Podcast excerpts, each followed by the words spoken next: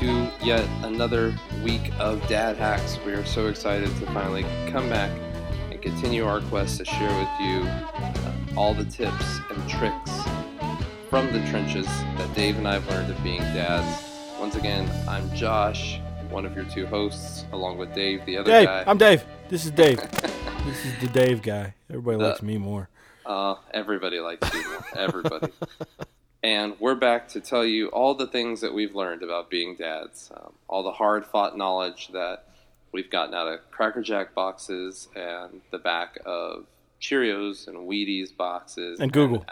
And Google. And Netflix. And Netflix, yes. That Netflix counts as work, and right? Dad. It's research. Yes.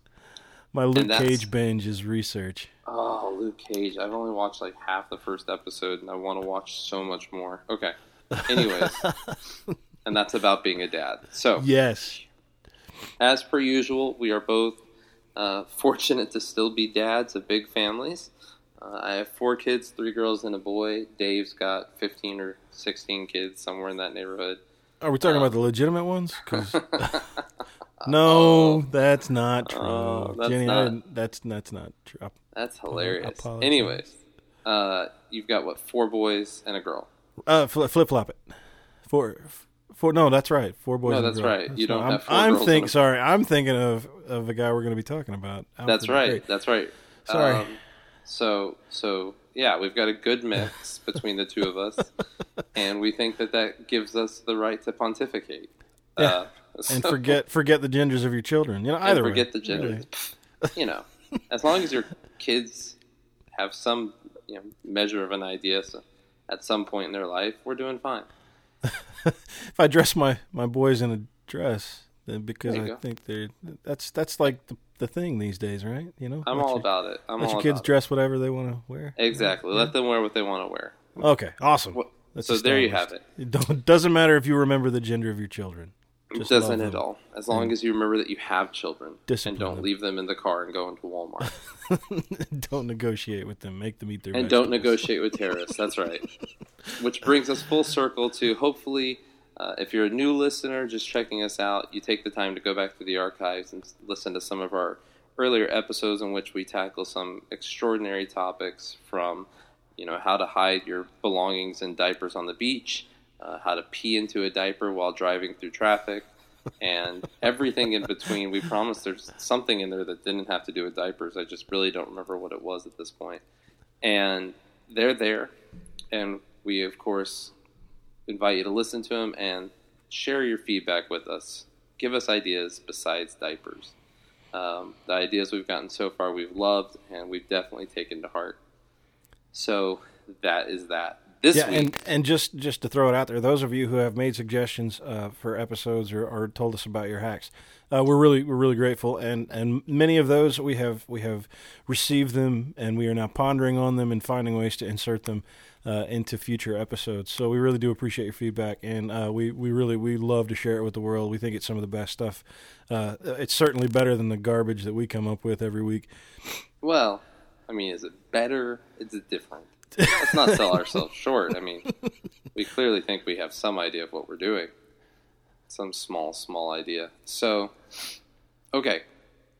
I seem to be battling the beginnings of some sort of cold. Let's hope that it's mythical. But if I sound a little bit in the lower registers, a little bit sexier than usual, that's why. Once again, I'm coming off a couple of weeks of really brutal work, so if we're a bit late in getting this up once more, then you can, as usual, blame me. And we do sincerely apologize for the hiatus from. Oh, I thought you were going to say. I really thought you were going to say, and we do sincerely blame Josh, which I think is fair. Well, we do that too. I blame Josh for everything. You should. Yeah. You should. Global warming is my fault.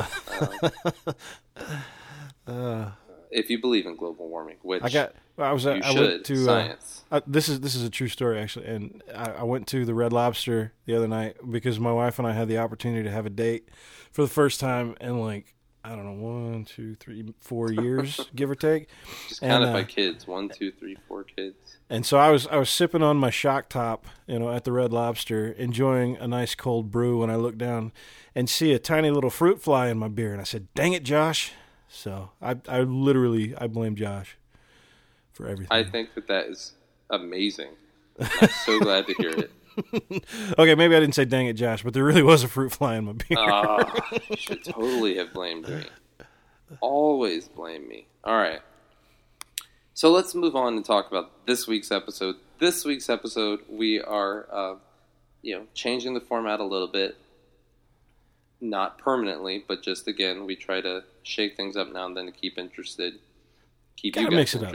Mix it up. We can't just throw these crazy nonsense hack ideas at you all the time. Sometimes we got to talk about what it means to be a dad. Exactly. We got to grapple with the hard questions. We got to wrestle with philosophy. Got to dig into dadhood.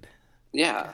Especially if we couldn't come up with a good thing of, hacks this week. And we just like, well, hell, let's talk about this. Don't you tell them that. So this week we're talking about great dads in history and some of the characteristics that we think make a great dad. And then Dave and I each have a couple of examples, historical examples. I would say very, very Western, very, for the most part, anglicized. You got to pull from what you know, really. Yeah. And just caveat right off the bat, the selections that we've made for admirable dads that we're going to tell you guys about by no means represent the massive pantheon of great dads that there are. In fact, we recognize that it's probably a very, very, very narrow band of dads that we're going to describe to you. But we will also kind of explain some of the reasons that we chose these guys and why we think they're interesting. Not just good dads, but interesting dads. And, when we pick these, we realize it's well based on our perspective, our lens of what makes a good dad. And we recognize that everyone might have different feelings on that. And, my thoughts on that are that if you've just got really divergent feelings, then make your own damn podcast. Oh, he didn't mean that. We love you guys. I did it. With your divergent feelings. If you made your own podcast, it would probably end up being better than ours. It would be significantly better than ours. We're barely surviving as it is. I don't even think iTunes recognizes that we're really there. I'm pretty sure they've decided that we aren't a legitimate podcast. So those of you who listen, thank you, really. Thanks, Mom. Thanks, and Josh's mom. We love you. There's our weekly shout-out. All right, so diving right in. Dave, I think we should definitely start about talking about some of the characteristics that we keep in mind when we are picking great dads. So what are some of the things that come to your mind when you think about what makes a great dad? Well, what's interesting, back when we had our Baby Hacks episode, we talked a little bit about kind of the socio-psychological role of a dad with infants. And we talked a little bit about how, how that dad relationship is kind of more profoundly significant than what we typically, I guess, society gives it credit for. Society kind of gives dads a bad rap, and it just it's not right. We shouldn't allow that, because dads are very important in rearing children. And so with that in mind, some of the things that we look at and we say, this really wows me. This is the kind of thing that I see. It makes me say, man, that's a great dad. Things, obviously the prime one, and we talked about this with Baby Hacks episode 2, is that a dad provides. A dad is a provider. They give their kids what their kids need. They try to provide things that their kids want. They want to leave a legacy, not just giving them flippant things that are unnecessary, but they want to leave a legacy for their children. And really the greatest dads, the dads of history that we really admire and look up to, all have this really profound legacy that they left or attempted to leave for their kids. Another one, not just being a provider, but a protector. The stories that we see that really warm our hearts and tug at our heartstrings are the ones where we see a dad kind of, you know, sacrificing himself, or maybe putting himself in harm's way, or maybe, you know, just kind of going against the grain of, you know, the human desire to protect itself, to do something to protect their kids, you know, and that's something that we find extremely admirable. And so being a protector, and even like a self-sacrificing protector, is a characteristic of a great dad. And then so some other things, like for me at least, an educator. Like with my kids, I don't just want to educate my kids. I don't want to fill their heads with knowledge. I want to fill their heads with wisdom. Like I want to give them knowledge, but then I also want to give them, you know, a desire and an ability to apply it. You know, I want them to take the stuff that I give them and go out and use it in the world to make their lives better. So, like, I guess educator maybe is kind of a limited term for that. Like, I want to I want to raise my kids. I mean, really, that's the word. You know, I don't want to just educate them, but I do want to teach them. You know, and I want to teach them with my words, and I want to teach them through books, and I want to teach them through experiences. But not just that. I want them to observe me. I want them to see my actions, and I want them to mimic good actions. And so as much of my education for them is related to trying to make myself a better man, you know, when I'm around them and when I'm not too, like being a better me so that they'll see a better dad and they'll be a better person.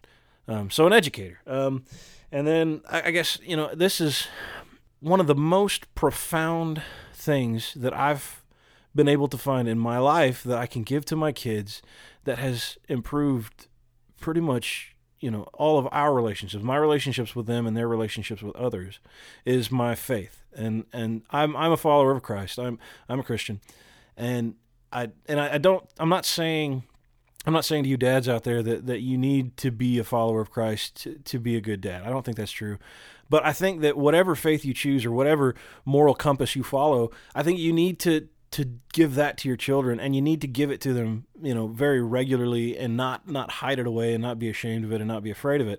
And I think that's another, like, passing on your faith to your kids, whatever your faith is in, pass that on to your kids. Teach them the passion of that. Teach them the values and the principles that come with faith, and teach them, you know, this just the ability to step outside yourself. It's kind of tied to this idea of empathy, of teaching them to not be so absorbed with their own selves, but to be able to experience something that's outside of themselves, whether it be other people or whether it be something like a God.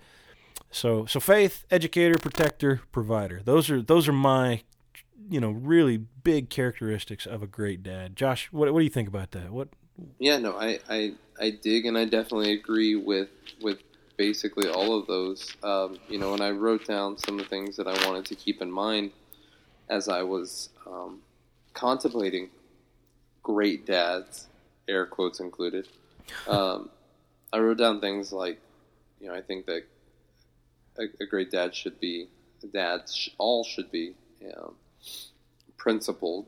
Yeah. Which goes with what you were talking about, right? Like, I think having a clear idea of what your beliefs are, your principles are, your morals, etc., and being able to adhere strictly to them, whether it's an issue primarily of faith or just of you know, community service and, or, you know, legacy, whatever it is, knowing what you believe and what you stand for, and sticking to it in a principled fashion, I think, is important. And I think it's a characteristic of great dads, both through history and in fiction. You know, I had a hard time not thinking of fictional characters this week. I had the same problem. And people like, you know, Atticus Finch in To Kill a Mockingbird, whose, I think, defining characteristic is his principled nature. Yeah. And I think there's a reason why we value Atticus so much. Yeah. I also think that a great dad is dedicated, right? Dedicated both to their family and often to you know, providing for their family and working hard, and hopefully to their job, and that, you know, that their career or job or calling is something they believe in and they are dedicated to, because, again, that teaches kids many important things, I think. And then the last thing I said was sort of intent on creating opportunities for their family. If you think of the classic examples of dads who often in immigrant families, right? So these families that immigrate to the U.S. and these dads that then work 3, 4, 5 jobs, whatever it was, in order to provide new opportunities for their children to succeed. And I think that that's really the idea for a father is one of the important ideas. And mothers do the same thing. I'm, the son of a mother who worked a single mom who worked multiple jobs to create opportunities. But I think that it can be a great part of that ideal of the father, of a good dad, of saying, I'm trying to create an opportunity for the next generation to be better than the current one. Yep. And it's not that moms can't do that, but we often default to the nurturing role for mothers and the protective role for mothers. And I think that these things fill a lot of the niche of what dads do in relationship to that. And these things can be switched. You get sometimes dads doing more one or the other, but we're talking about we're always sort of talking about the classical ideal of dadhood and dad hacks. For specific reasons. And what's funny, maybe that's why it's so appealing for us to look for those characteristics in fiction, because it's easy to describe, in fiction, a dad who adheres to those classical attributes. But in the real world, I think we find that human beings as a whole are typically very flawed and that, dads are not excluded from that. And I think I speak for myself and maybe even for Josh when I say that, I didn't put myself on the list of great dad. I try to be, I love my kids and I try to do the best I can, but I'm flawed, man. And as a human being and as a dad. And so really when you look for in the real world, these true acts of, great, dads, not even like great dadhood, like being a great dad, not just a single act of dadness, but like, being a great dad. It's tough to find, it's not a long list, sadly. And maybe that has something to do with why, dads are maybe not given as much, credit by society as we would think. I'm sure that has something to do with it. I guess there's significantly more examples of dads who, who are absent or, who are abusive or who, maybe not so to the extreme, but maybe are just neglectful or, absent in terms of their emotional connection. Any one of those things, like I guess we all kind of struggle with that. And part of being a dad is knowing that, we're going to be flawed at times, but you can have these moments of greatness and you need to try and really, strive for that. Like let every moment with your kids, be a moment of greatness if you can, and then when the moments that aren't, try to be a better dad. Oh boy, this is getting philosophical real quick. Maybe we should talk about some great dads. Let's talk about some specifics. I agree. Let's talk about some specifics. So, Dave, why don't you start us out? Tell us about your first example of a great dad from history. Well, before I jump in on my first dad, I'm going to lay it all out there for you. I want you guys to know what to expect. We've got 4 dads from history that we're going to tell you guys about in the remainder of this episode. And those dads, when we tell you about them initially, some you're going to be like, yeah, totally. Yes, I get that one. And others you're going to be like, I don't know. But give us a fair shake here and let's walk you through it. But we're going to tell you a little bit about Alfred the Great, who was kind of the first king of England, sort of. That's complicated. We're going to tell you a little bit about a guy named Thomas More. And some of you may be, wagging your finger, shaking your head, but hold the phone. There's more to come.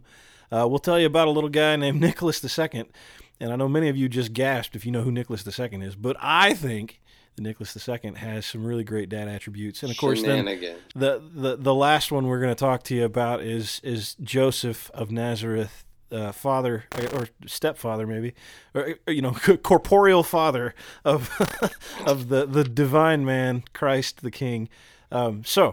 Anyway, however you feel about these men, we're going to try to give you some insight into them and their fatherhood and their acts as fathers and maybe change the way you feel about them as dads. And so, now you know what we're doing, so if you don't think any of those guys are worth hearing about, you can do something else, I guess. You are wrong if that's what you feel, and let's prove it to you now. So, along those lines, we're now going to talk about our first dad, Alfred the Great, the first King of England, or something that was remotely like England. It was on England, the island. England was a fluid concept in the time of Alfred the Great. That's to be fair, Brexit and all. That's right. England is still a tricky thing. No, sorry, Tris. Politics. I mean, Cheerio, old boy. All right. So okay. So, but I think even like the folks who are British, like Tristan, I'm sure would agree that Alfred the Great ranks as one of their most beloved kings, sort of. So let's give some historical perspective quick on Alfred the Great so you guys kind of have an understanding of what's going on in his day, because it was fascinating. It was interesting. Alfred the Great was the brother of the king before him, the king that he succeeded. And instead of passing the throne on to that king's son, who was kind of young and a little bit, lascivious, they wanted to pass it on to someone who appeared, at least to the public, to be a bit more respectable.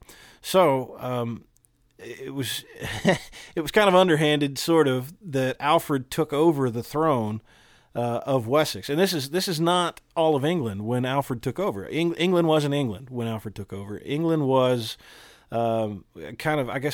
just a dream of Alfred's, really. At the time, let's look some geography here. So if you're looking at the English section of the Isle of Great Britain, it was split up when Alfred took over the throne, it was split up into four distinct sections. And you had in the south, you had Wessex. And Wessex was the money, it was the power, it was the wealth, it was the influence. And then north of Wessex on the west side, you had Mercia. And Mercia was like the sidekick of Wessex, sort of. Like, it had some money, had some power, had some influence, but it wasn't quite as shiny and flashy and, panache as Wessex. And then, of course, you had, on the eastern side, you had East Anglia, which was... Okay, so Wessex and Mercia were populated mostly by the Saxons, with a few exceptions, and you had some bleed over from Welsh in Mercia. But then the other two sections of England, which were Northumbria to the north and East Anglia to the east, were populated at the time that Alfred took over by the Danes. And when I say the word Danes, what you really need to hear is the word Vikings, because that's what they were when they were on their boats. But when they invaded on the land, they were the Danes. So when I say Danes, think Vikings, which means bad dudes. Like, they killed, conquest, raped, pillaged, plundered, and felt very little remorse, if any, probably none, for all of it. Okay, so imagine, if you will, that this guy Alfred takes over. Judgmental. Yeah, they were. Takes over the throne of Wessex and Winchester at a time where he's surrounded by these, completely morally defunct, heartless, killers and pillagers. I mean, if it were me, I wouldn't have even done it. I'd have been like, "Nah, man, I'm going to France. Like, you guys have fun. I'm out." But Alfred didn't. Like, he loved Wessex, but moreover, he loved the idea of a unified England, and that was his idea. And I'm going to kind of skip to the end real quick to just tell you, because of the groundwork that Alfred laid, he would eventually turn over his legacy to his children of a unified England. Like, his dream was realized. And that, to me, is really significant when you talk about a guy and you say, okay, when he took over power, it was chaos, and he had a dream of something great. And by the time he handed it over to his kids, that great thing was pretty much there. And I say pretty much because it wasn't quite. You still had the Danes, and there was still battling, but it was closer. I mean, it was nearly there. And a lot of that had to do with Alfred's. First of all, he was brilliant, and he flipped the script with English kings. So kings of the various nation states of Lower Great Britain were often kind of they came into power because of their you know abilities as warriors, their war prowess, their war tactics and strategy. Well, Alfred wasn't a warrior. In fact, he was really kind of more of like what would you call it? Like a priest. I mean, he was a devout Christian. He surrounded himself with priests. He surrounded himself with scrolls and writing and things that were cerebral. And so that's kind of the first thing about Alfred. And the first thing that I even talked about earlier, that his belief was that the pen is mightier than the sword, basically. And I know it's cliche to say that, but he believed that there's more value in teaching your generals to read and write so that they can send messages between each other, and then having them send you regular reports, and then having all of these things recorded constantly and kept a record of, and keeping track of all of the movements, like national movements and, army movements and military movements and all these things. You want to keep track of these so that you can reference back to them. And it makes you a wiser, more intelligent, smarter king. And that's what he was, man. He was just a brilliant guy. And so because of that, he passed that on to his kids, and not just his son Edward. First of all, he had let me walk you through his parcel. Walk me through it. He had 6 kids.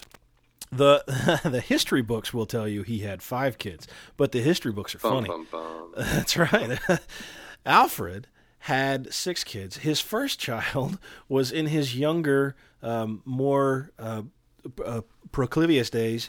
He had, I guess, an affair in his younger days with a woman who would become, he would make her a maid in the house when he becomes king, which was kind of awkward.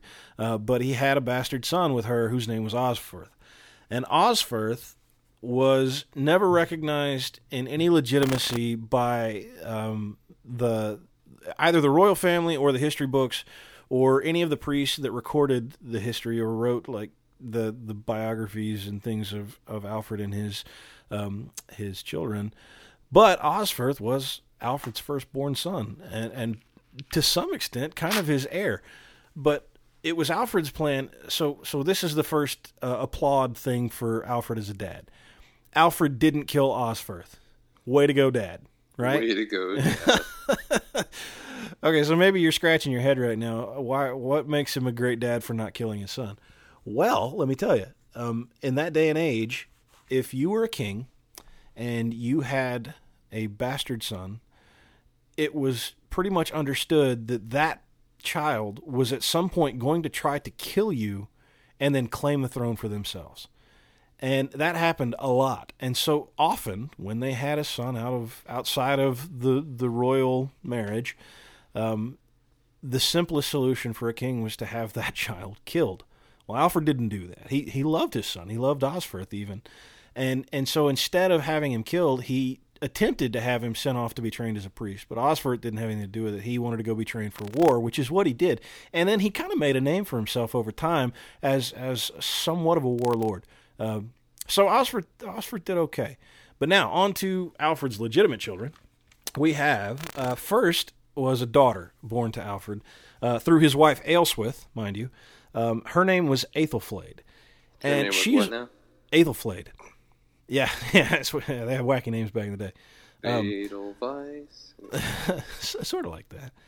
And then the second born was Edward. And Edward is a very important player because Edward succeeded Alfred as King of Wessex and King of England. And Edward is kind of the first true King of England, even though I say to you, Alfred was the first true King of England. But Edward really was the first true King of England, United England. And then, of course, he had 3 other kids. He had Aethelgifu, yeah, Aethelwerd, and Aelthryth. Yeah, I'm sure I'm not pronouncing those right, but man, those are some wacky names. But anyway, once you get past Edward, kings use their children. It just sounds so bad, but it's not. Kings use their children to expand their political influence and power. So what they would do is, if they had daughters, they would marry them to princes of nearby, nation states in order to expand their footprint of power. And he did that with Aethelflaed and to some extent with his youngest daughter and son, but they were less important. So he kind of married them off to people who didn't really matter. It was more about, you know, creating a connection between him and some other, you know, landlord. So the real interesting children of Alfred are Aethelflaed and Edward. Edward, I've told you about. He becomes the King of England. Right. And that's, I mean, that way to go, Dad, right there. Your kid became king. That's awesome. But, I mean, it wasn't really anything he did. He was just, you know, he had a son, and that worked. But through Alfred's very clever political movings, he married his daughter, his oldest daughter, Aethelflaed, to a guy who is really, history doesn't remember him well. This guy named Aethelred. And Aethelred, who was, because of some political movings, found himself in command of enough land in Mercia to call himself King of Mercia. And while he may not have been, it was contested, there were enough men that followed him that eventually everybody just said, yeah, okay, he's the guy. So Alfred's connection to Aethelred became the marriage to his daughter, Aethelflaed. And what's interesting, once Aethelflaed found her way to Mercia, the Mercians, who really didn't care for Aethelred that much, kind of started to tend towards this admiration for Aethelflaed. And what's interesting is that because of some circumstances, Aethelred died kind of young, well, Aethelflaed just took over, and she literally became the Queen of Mercia. And so now Alfred has a son who's the King of England and a daughter who's the queen of another nation state in England. So he had, you know, he passed on a legacy to his children of you know, command and power and royalty. And it really, it's remarkable, the legacy that he left to his kids. But I've wasted a lot of time on that. He's an interesting guy. He protected his kids when the Danes invaded Wessex by moving his entire family into the swamps in East Anglia. And essentially, at that point, it looked to a lot of the Saxons as if he had abdicated his throne in order to protect his family. And it probably felt a little like that to him, though he never truly gave up his grip on the throne of Wessex. And as it turned out, after, you know, events changed and the Danes kind of retreated, he kind of went back in and took over and then turned things around. But a really interesting story about Alfred that I want to tell because it's going to tie into Nicholas II. Alfred, while he was a very, very potently faithful Christian, had this incident in the swamps of East Anglia when he had been run out of Wessex because of the Danes that invaded his son, Edward. And this, at the time, Edward was just a baby. And so Aethelflaed was a little girl and Edward was just a baby. Edward got really sick. He got a fever and he was, you know, really weak, and they thought that they were going to lose him. They really thought that Edward wasn't going to survive.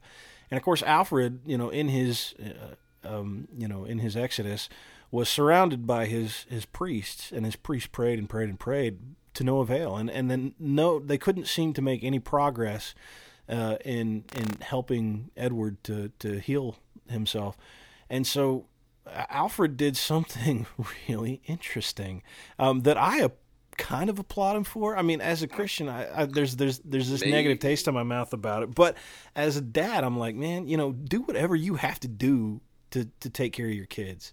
And Alfred did exactly that. He actually, against his wife's wishes, handed Edward over to a Danish pagan sorceress. And so the Danes, just so you're aware, they worshipped a whole pantheon of gods, and they believed in a lot of things like omens and rituals and rites and bloodletting and a lot of interesting things that the Christians kind of shied away from for obvious reasons. So handing over the king's son to a Dane pagan sorceress was kind of a rash thing. But apparently whatever rite she performed on the solstice in the swamps of East Anglia worked perfectly, because Edward recovered and obviously went on to become the first King of England.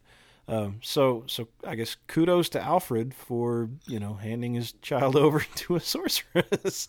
You know, when you don't know what else to do, you just hand your kid over to a sorceress. Yeah, that's right. If you're at your last legs, seek out pagan sorceress to heal your children. That's the moral. That's not the moral. Don't do that. Really, don't do that. Or do that. You know. Okay, so anyway, Alfred the Great, great dad. You know, he left a legacy for his kids that was royal, quite literally. He left.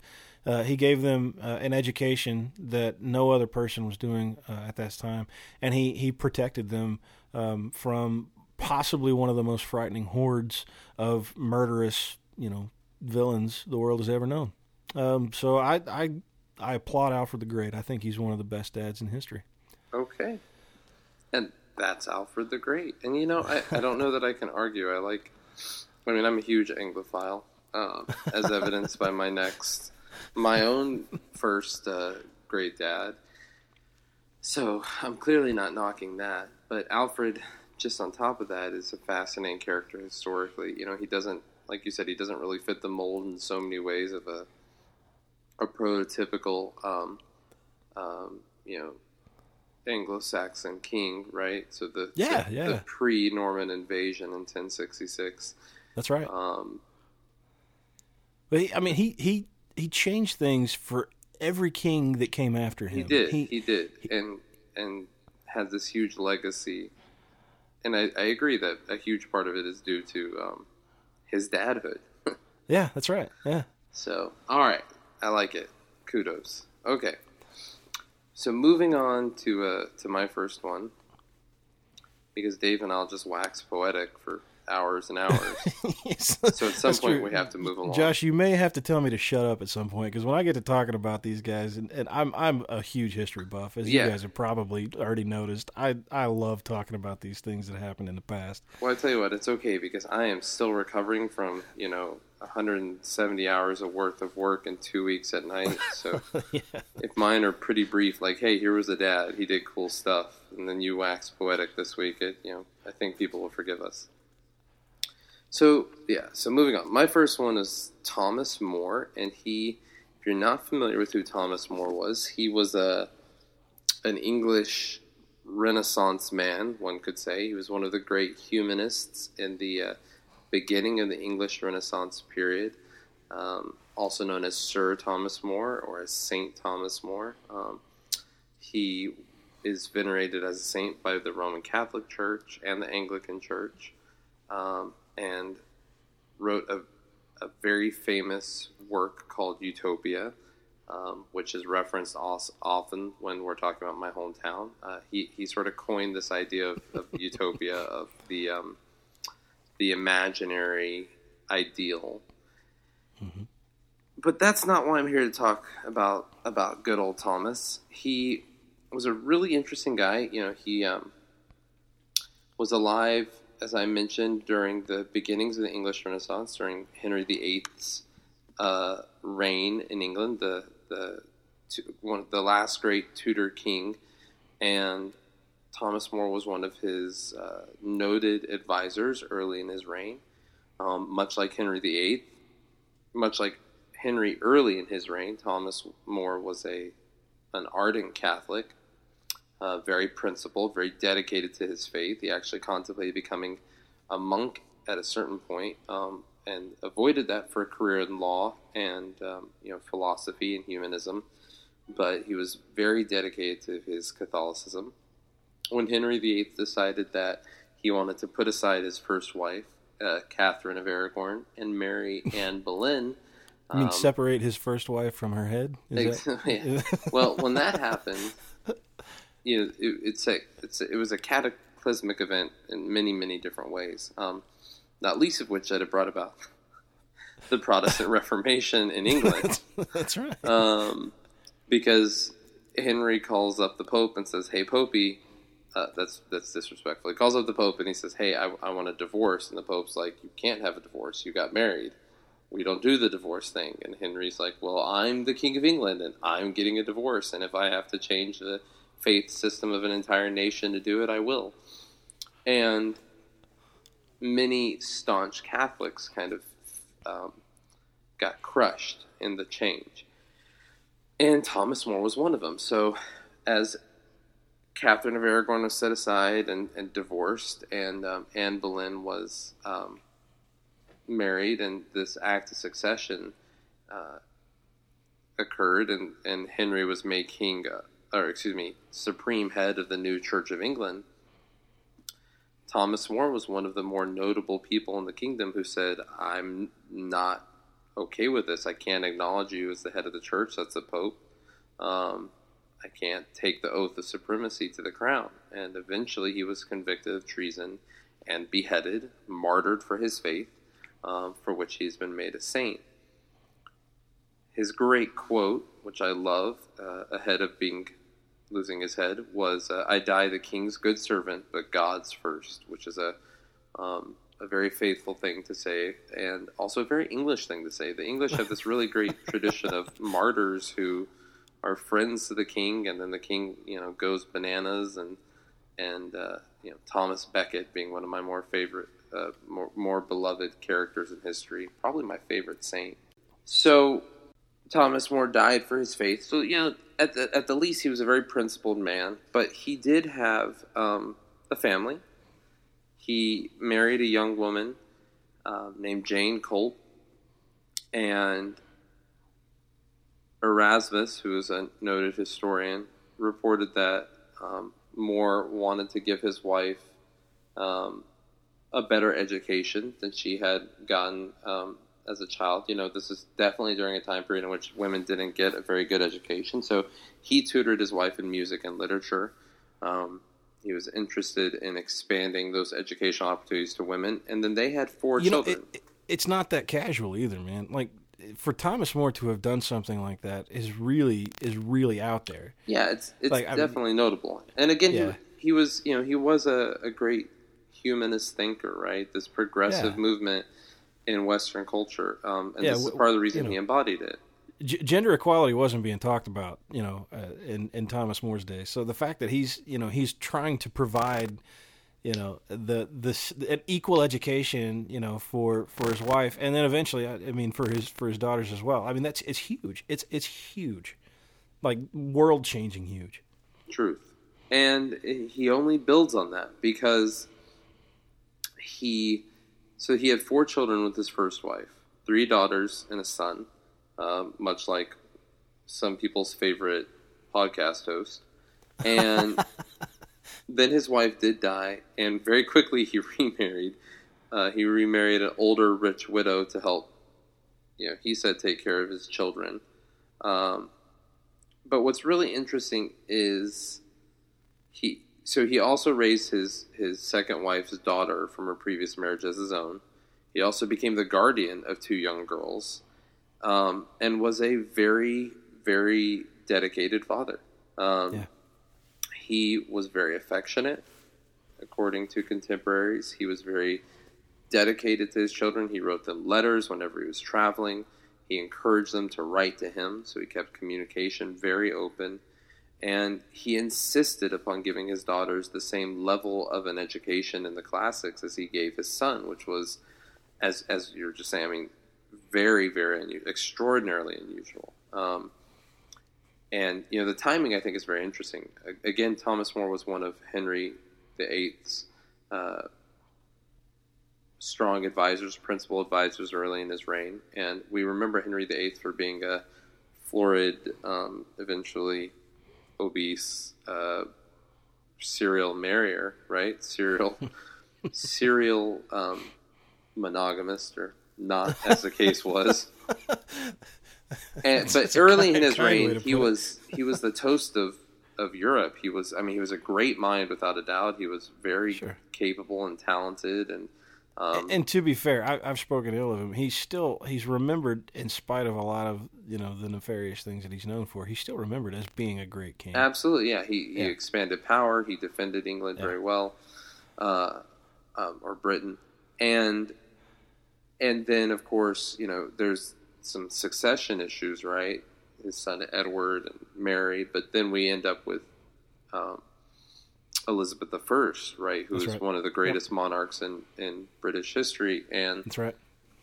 Definitively so, at least in part to her ability as a woman to break through so many boundaries. And I'm not connecting that directly to Thomas More, but I just, This is a time period in which we're first starting to see those opportunities, but it was still very, very unusual.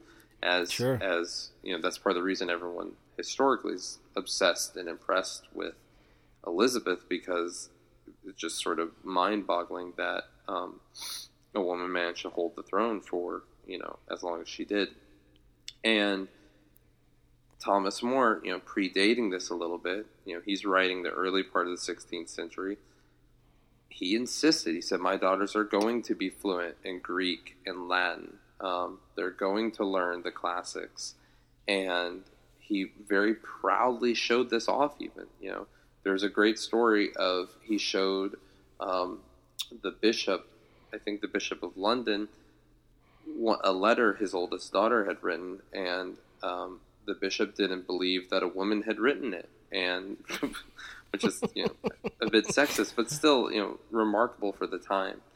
And Moore's decision to do this, so, you know, I'm impressed by it, not just because it went against the convention of the day, and it shows his dedication to his family and his desire to take in other children and raise them in his bounty, but he also influenced other people. Many other noble families became more favorably interested in educating their daughters. And so, you know, when we think about the things that I value in a great dad, was he principled? Without a doubt. I mean, he was a martyr for his faith. Was he dedicated to his family? He's writing to them. He's spending time with his children whenever he could. He's dedicated to protecting them.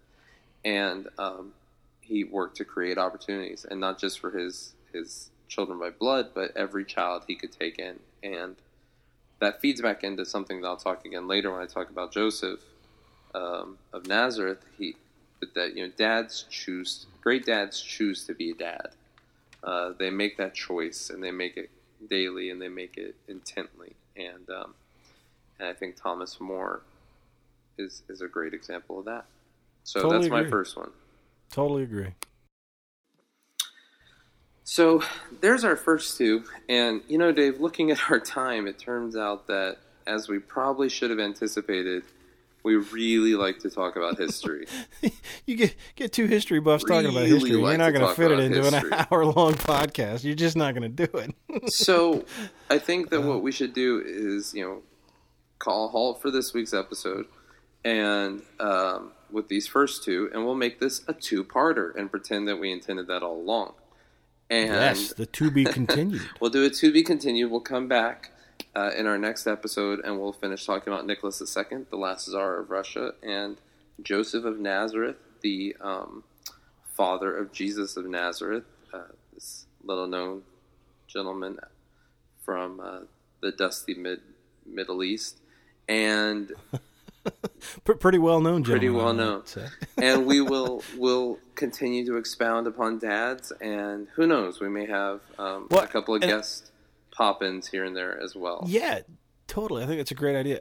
Let's take a really cool opportunity here to take the advice of one of our listeners. So here's your opportunity, listeners. Our next episode, we're going to talk about two great dads of history, and so this is the two-parter. You know, history's greatest dads. We want your feedback. You know, you have ideas about history's greatest dads and things that historical dads have done that just leave you floored with the kind of dad they were, the kind of parent they were. So chime in, you know, send us an email or even like record yourself and send us some audio like we did in our last episode. If you send us audio, I'll put it in, man. We'll play it for the world or Josh's mom, you know, either way. But yeah, you know, seriously, tell us your feedback. Tell us what you think about Alfred the Great. Tell us what you think about Thomas More. I mean, these are two like game changers, man, like world changers. Or just these guys, you know, reshaped all of civilization, you know, absolutely in some ways. So yeah, or you can just, you know, quickly tell us about some of your favorite dads from history, and we will definitely give them a shout out in the next episode. Or even in that vein, tell us some characteristics of your dad or the things that you do as a dad that you think make you a great dad or your dad a great dad. Absolutely. We'd love to hear from you. Like we want to kind of dig into this idea of what makes a dad a great dad, you know? Send us your thoughts. You can reach out to us via email at dadhackspodcast@gmail.com. You can Also get in contact with us on Facebook, where we are Dad Hacks. We're also on Twitter, Dad Hacks, Pinterest, Dad Hacks. We're in a lot of places, so look out and find us. Send us your messages by email, Facebook message, pigeon, carrier plane, whatever you got. Smoke signals. Smoke signals. We'll keep an eye out for them. Carve it into the wall. We are wanting to hear from you, excited to hear from you. Don't forget as well that you can find us wherever you find your podcast, iTunes, Google Play, and Blueberry, SoundCloud, etc., etc. And you can also rate us, particularly in iTunes. Leave us a 4, 5, 38-star rating, maybe a quick little blurb about what you love about iTunes. I mean, you can talk about iTunes, but you can talk about Dad Hacks too. And yeah, I mean, iTunes is great and all, but they already know how great they are. We need you to tell us how great we are, so other people know as well. That's right. And that's how we'll grow. We need to inflate our ego. Until our next episode. Thanks as always for listening, and keep on hacking. To be the greatest father that you can be.